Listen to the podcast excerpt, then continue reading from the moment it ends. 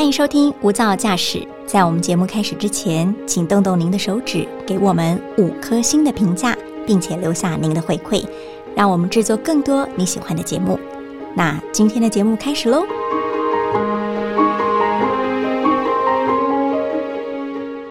您好，欢迎收听大爱电视、大爱新闻所直播的 Podcast《无噪驾驶：一百种看世界的眼光》单元。我是刘芳瑜，今天为大家邀请到的是外电编辑骆泽静。Hello，嗯，泽静好。泽静现在可以说是自媒体当道嘛？对，你平常有在看一些 YouTube 啊？除了说我们工作所需，你有没有 follow 的一些频道？然后有一键三连的？我是没有特别去 follow 什么频道，可是我个人很爱看吃播，尤其是那种大胃王，因为有时候我们没办法一次过吃下很多东西，可是你透过看这些网红吃东西的时候，会觉得会有种莫名舒压的感觉。会被你的心灵被疗愈到了，对对，是不是然后甚至会觉得说，哎，他们吃的食物好好吃哦。嗯，嗯而且他们可能是来自世界各国，所以他带我们看到的也是各地的一个特色的美食。，对所以也可以说，其实很多的 YouTuber 他们好像都是自带流量嘛。对不管说是这种。美食型的 YouTuber，还是美妆型的 YouTuber，、嗯还是有一些知识型的 YouTuber，对。其实他们各自都有各自的属性，各自也会吸引不同的客群，嗯。然后也都是自带流量。那其实我也觉得看这些大胃嗯。王时刻的 YouTuber，、其实蛮舒压、很疗愈，看他们狂吃，对不对？对？对。然后还介绍这个道地美食，嗯。好比说，我最近印象比较深刻，其实台湾也蛮多崛起的大胃王，他可能就会发起一个挑战，就是吃一百颗、两百颗水饺，嗯，或者吃什么三公斤的咖喱饭，对。或是十几碗的拉面这样子。嗯。但其实有时候你看到最后，你会觉得他们看起来有一点难受，对，因为太撑了，太撑深了，对，其实很伤身体。嗯，而且说真的，我们回归到另外一个更高一层的层面，嗯。其实也是蛮浪费粮食的，对不对啊，确实，因为这些大胃王身形都瘦瘦小小的，嗯。却要塞进这么多的食物，对。或许他一餐吃下的量就可以养活了好多人。对嗯，然后这也是一个，而且或许还会掀起这种模仿效应，对不对？对，可能像是我们，我们就会知道自己吃不了这么多。嗯可是当很多的 Z 世代或是青少年，嗯他们或许就会想说：“我来试试看。”对，拼流量，对，所以或者是我也来当一个大胃王的 YouTuber，、嗯或许就会引发一些后续的负面效应。嗯那就先简短的来做一下新闻梳理好了。其实这也是延续了这个粮食浪费的问题，主要是全球吃不饱的人越来越多了。最新的数据就显示说，其实全球的人口已经突破了多少亿？八十亿，八十亿，对对不对？这个是一个关键值，但是我们的饥饿人口也在增加，因为今年的饥饿人口已经达到了八点二九亿，也就是全球每十个人当中就有超过一个人其实天天都吃不饱。对那尤其又集中在。非洲地区嘛，嗯包括像是索马利亚，因为联合国最新提出了警告，就是索马利亚这个国家，说它的饥饿程度已经是距离饥荒一步之遥了。嗯那其实索马利亚的饥荒问题是从二零一一年就看起，当时呢就有二十五万人因为吃不饱丧命。那之后呢，也只有二零一七年的南苏丹这个国家曾经宣布已经达到饥荒等级，代表这已经是饥荒的最高警戒了。对，对，非常非常的严重，而且甚至到了不可逆的地步了。嗯，那到底有没有什么很简单的方法，就可以去减缓这个粮食不足或是饥饿的问题呢？是不是今天泽静要来跟我们谈的话题对，题？我们今天主要谈的话题是吃素，嗯，对为什么吃素这么简单？我只要不吃肉，我多吃点青菜水果，就可以来挽回很多人的生命呢？嗯，好比像是我们刚才是从 YouTuber 的全球的美食文化来带大家看起现在谈到的这个粮食问题，那就从这个大家比较有兴趣的开始说起好了。其实现在很多的美食的 YouTuber 他们会到处去介绍地方特色美食，甚至也会吃给你看，也就是所谓的吃播嘛。嗯，但或许我们在看这个表面上很好看、嗯很好吃之余，他们背后是不是也隐隐约约带起了一股粮食的浪费风潮呢？嗯，确实。那其实除了大胃王本身呢，最近也有越来越多的餐厅，他们为了就是吸引客人或者是博流量，他们也会发起就是诶吃到饱挑战啊。那如果你吃超过多少碗饭、多少碗面的话，你就可以免费费吃这一嗯餐。其实也是越来越盛行。那所以很呃，其实大部分人都把大胃王跟粮食浪费画上等号。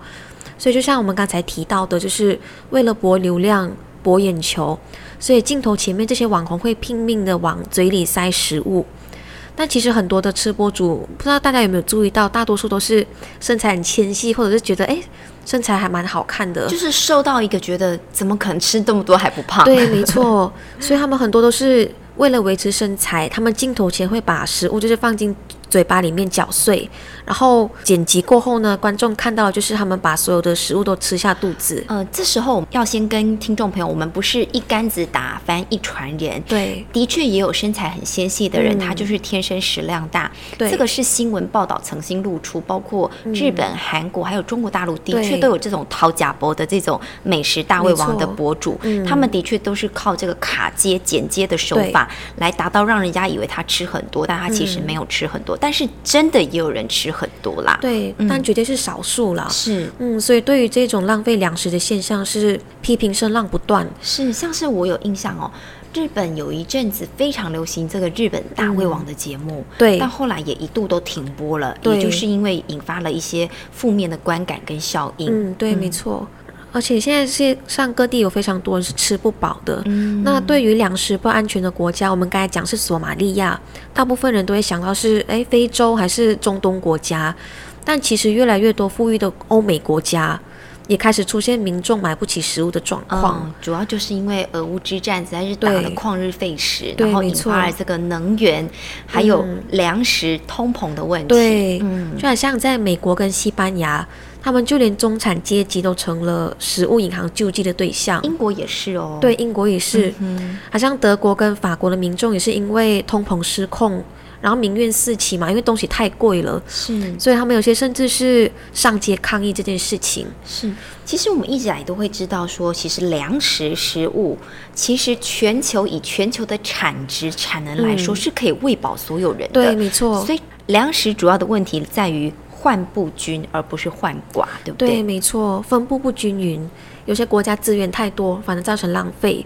然后像非洲这些地区呢，就是人太多，然后食物又太少，是然后加上干旱啊、洪水的危机，所以现在仍有八点二九亿的人口就是处于饥饿危机。嗯，就是我们刚才告诉大家的，全球每十个人就有超过一个人嗯其实天天都吃不饱。对，没错。那好像从二零一九年的新冠疫情，然后到了二零二二年的乌克兰战争，还有一些极端气候等原因造成的通货膨胀，那这两年呢，饥饿人口增加了一点五亿人。嗯哼，刚刚有讲到是，比如说 COVID-19 疫情嘛，俄乌之战嘛，嗯对极端天候。其实我们知道，过往一直以来天灾嗯就是一个引发粮食不安全推升，然后全球饥饿人数攀升的一个非常重要的原因。对好比近年来有哪一些重要的历史性的天灾呢？那例如今年呢，美国佛州史上就爆发最致命的飓风，还有巴基斯坦世纪洪患等等。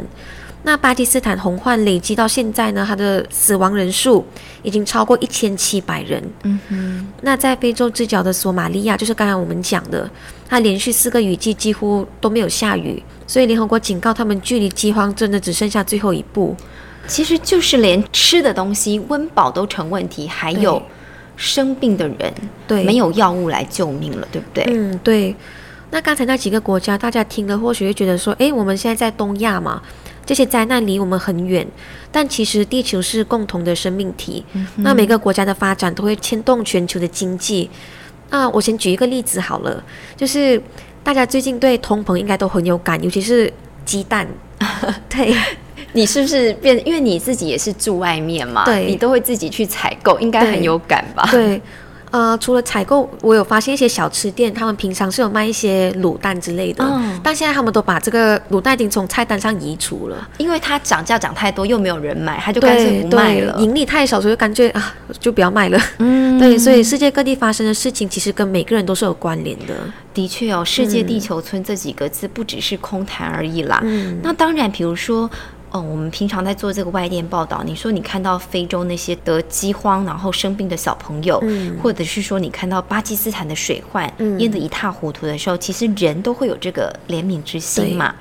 但是说真的，我们不可能真的都有机会亲自飞到那个国家去帮忙。对，那除了捐款，我们嗯还能够做什么呢？最快的方式就是管住自己的嘴巴，管住自己的欲望。对，因为目前世界各地看到的天灾，多数都是极端天气导致的。那其实我们放上餐桌的食物，分分钟都能影响气候变化。所以，泽静，你的意思是嗯说，希望我们每个人管好自己的嘴巴，就有机会救地球吗？，对，没错，那答案就是吃素。嗯，那其实食品相关排放的二氧化碳呢，占全球温室气体百分之三十以上。那世界平均一年会浪费十三亿吨的粮食，那这个数字呢，是相当于三十多万头亚洲象的家总体重。三十多万头，我很难想象，就是密密麻麻的对陆地上最大动物集结在一起，就是我们浪费掉的粮食。对，一年浪费掉的粮食。嗯哼，那此外换算下来呢，人均一年都会丢掉七十四公斤的食物。这真的很惊人。对，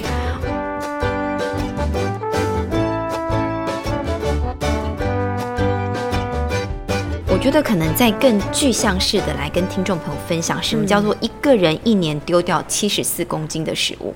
好比如果您有去 Costco 的话，嗯，Costco 它会有那个肉类的专卖区嘛，它都是一盘一盘很大的肉类生鲜食品，它可能一盘肉就大概一公斤，可能一盘肉是超过 A4，可能是两张 A4 加起来这么宽的一个一个盘子，对，七十四盘，就是你一整年嗯丢掉的食物，对其实真的非常的惊人。对，已经可以喂饱很多人了。是，那其实生产粮食的每一步都会产生温室气体，那尤其是我们丢在垃圾掩埋场腐烂的食物，它产生的甲烷带来的负面影响会更大。所以粮食是非常珍贵的，呼吁大家一定要珍惜盘中餐。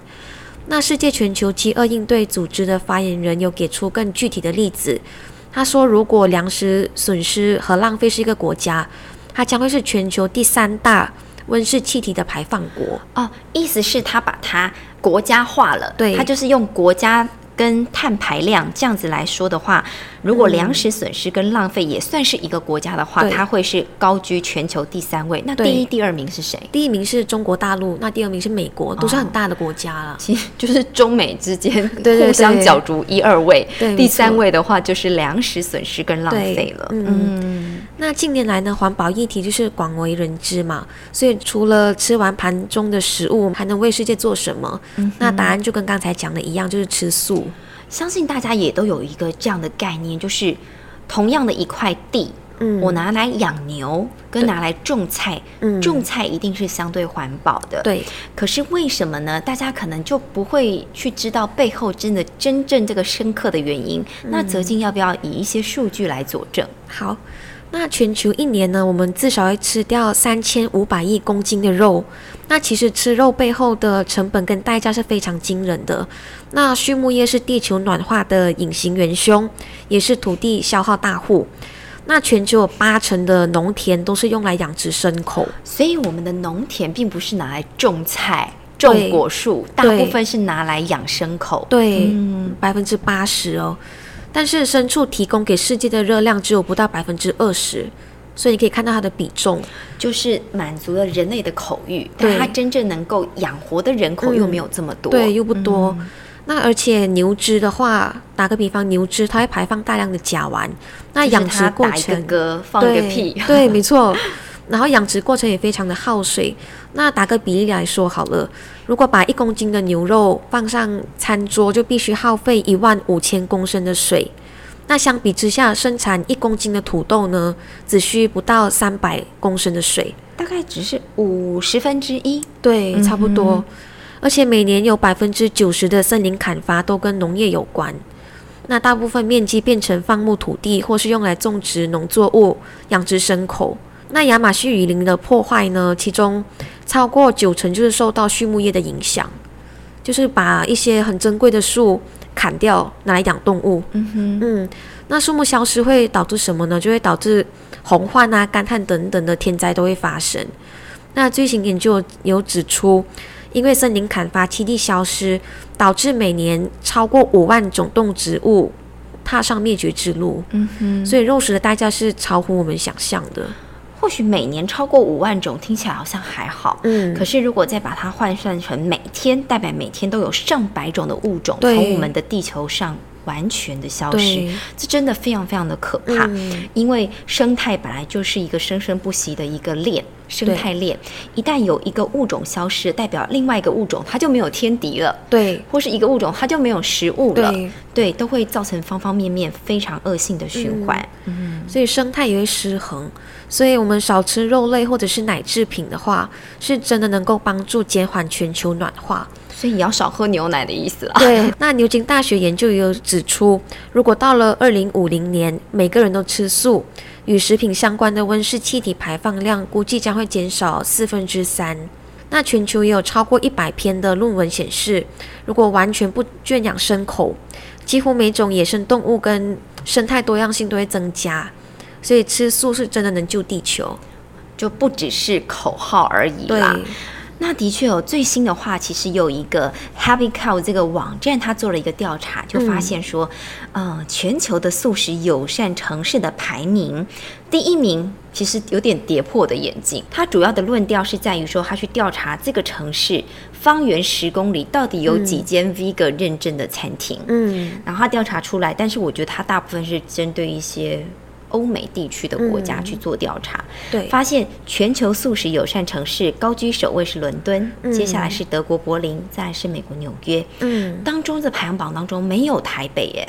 哎，其实台北的素很好吃，对，没错，很多元，对不对？对，所以其实这份报告我们就。看看就好。对 对，因为其实我觉得亚洲吃素的人也蛮多的。对，如果一这样提的话，我不知道听众朋友会觉得亚洲吃素人口最多在哪里？我其实直觉联想就会是印度。哎，泽静，你觉得呢？因为印度也是一个。佛教也是他们的本来的一个宗教嘛，是对，然后佛教又很倡导吃素这一块，是，然后其实他们的印度教，他们的很多元的宗教，其实呢都会不吃某某些的肉类，对，确实，宗教因素还有一些可能攸关于经济荷包，所以其实东南亚或是南亚地区，其实很多的国家吃肉的比例相对是少的，对。那提到印度这一个，我想要提一个题外话，我记得之前有一则新闻是。印度有一只鳄鱼，它是吃素，然后好像吃素七十多年，然后往生啊。有我们有做过新闻，对不对？所以我觉得印度不只是人吃素，就连鳄鱼也吃素哎。对，就是。万物皆有灵的概念，我们会觉得说，好像鳄鱼它是食肉性的海洋中的霸主之一，对。但或许它也可以温和到只吃菜菜，对不对？对，所以鳄鱼都做得到，何况是我们我们人也可以做得到嘛，对不对？那印度人口将会在二零二三年超越中国大陆，成为全球人口最多的国家。那刚才有提到，还有另外一个记录也是世界第一哦，就是他们的。素食人口是最多的国家，他们拥有四亿位素食者。那四亿人吃素是什么概念呢？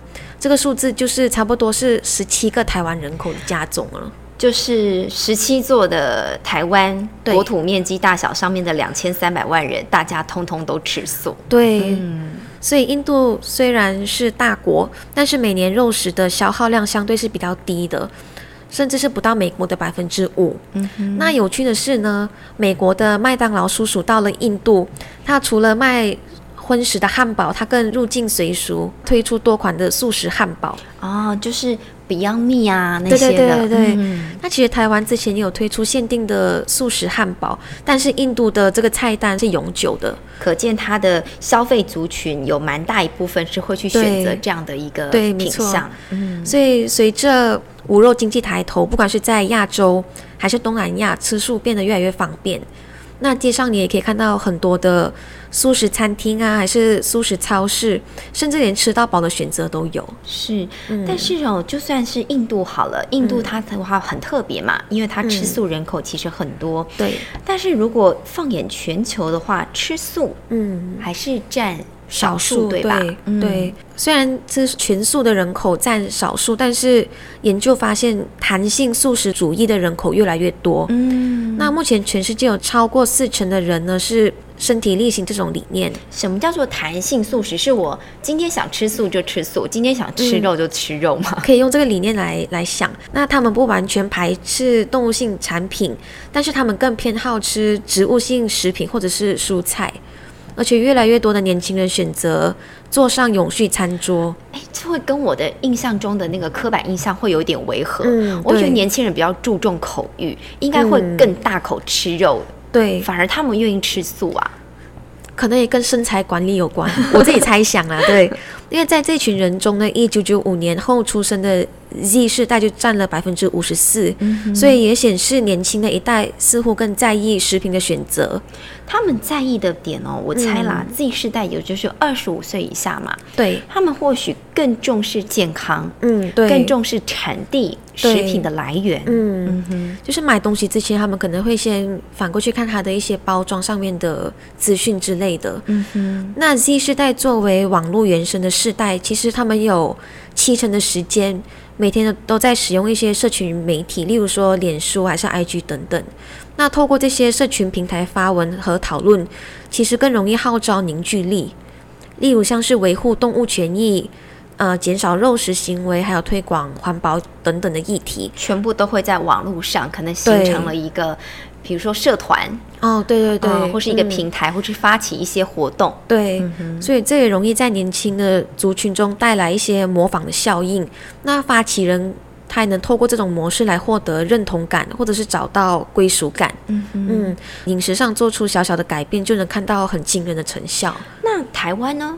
刚才讲到的是印度吃素人口有四亿这么多，那台湾呢？目前台湾的素食人口比例是百分之十二，也不少哎、对，其实比我们哦想象中多了。十个人当中就有一点二个人。对对对。嗯那台湾的绿色和平专案主任也有表示，如果全台一起吃素一天，换算下来就相当于一百三十二座大安森林公园的吸碳量，也等于减少了五十一场台北跨年所排放的温室气体。一天啊，只要一天吃素就可以减少五十一场跨年那些燃放烟火、对。举办演唱会活动，大家产生的碳排放，嗯。这个真的很惊人。对，但是要全台一起啊，就是要团结在一起一天。嗯，的确，我觉得这个全台全民运动好像就很重要了。就像对泽泽静刚才讲的，嗯只要每个人管好自己的一张嘴，对每个人都管好自己的一张嘴，加起来就是很多张嘴，没错，反而可以造成的是很好很好的正面的效应哦。但我们知道，这也不可能是全然一蹴可及，嗯一天两天就改变了。嗯或许要改成全蔬食。嗯，天天素还是有一定的难度啦。对，毕竟可能大部分人从娘胎里面就开始吃肉了嘛。对因为我们就说，其实你在妈妈肚子里面，你会去记忆那个食物的味道。嗯，所以或许不是所有人都可以马上都去吃全熟食。没错，可以慢慢的改变嘛，就像刚才讲的弹性的素食主义，嗯。我可能一周选一餐，对，接着变得一周一天，嗯，甚至一个月好几天，慢慢改变。啊、循序嗯。渐进的改变，然后嗯。慢慢的减少自己对肉类的摄取，对，进而去从事检视自己的餐盘够不够健康。因为其实我们知道蛋白质不一定要从肉类荤食才可以获得足够的营养嘛，，对，而且千万不要小看这个蔬食的力量，对不对？嗯，没错，好，那我们的下一餐就要开始都吃素。试试看，对，没错，对，听众朋友，大家也可以不妨试一试。嗯，那也谢谢泽静今天为我们带来这么精彩的分谢享，谢，也谢谢听众朋友的参与，我们下次见，拜拜，拜拜。